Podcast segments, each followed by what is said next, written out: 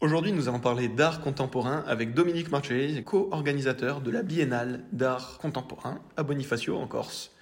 Vous et Prisca Mélier avez organisé euh, la toute première Biennale d'art contemporain ici à Bonifacio. C'était en 2022. Et toute la logistique que ça demande, etc. Qu'est-ce qui vous a motivé à faire ça? Ben, on avait euh, l'envie avec euh, Pisca depuis plusieurs années de créer un grand rendez-vous d'art chez nous en Corse. Et donc cette envie, elle, euh, c'était le fruit euh, de plusieurs euh, observations, de plusieurs constats sur la manière dont l'économie, dont la société a évolué chez nous sur les deux dernières décennies, donc une évolution dont on a été témoin.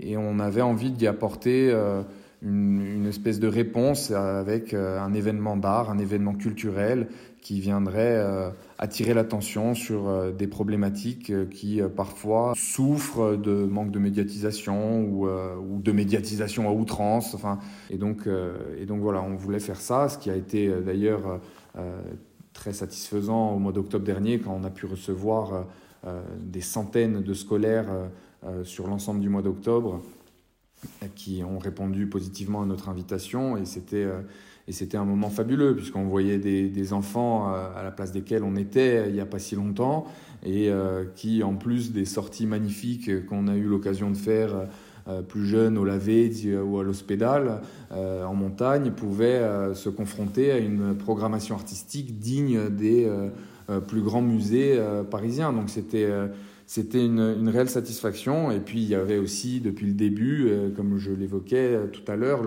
cette, euh, cette idée de réactiver du patrimoine par et pour l'art et de redonner vie à des lieux qui étaient tombés un petit peu en oubli. Dans ce lieu qui est une ancienne caserne que l'association de Renava a repris pour faire sa biennale d'art contemporain. J'étais avec le co-organisateur Dominique Marchesi. Merci beaucoup. Merci.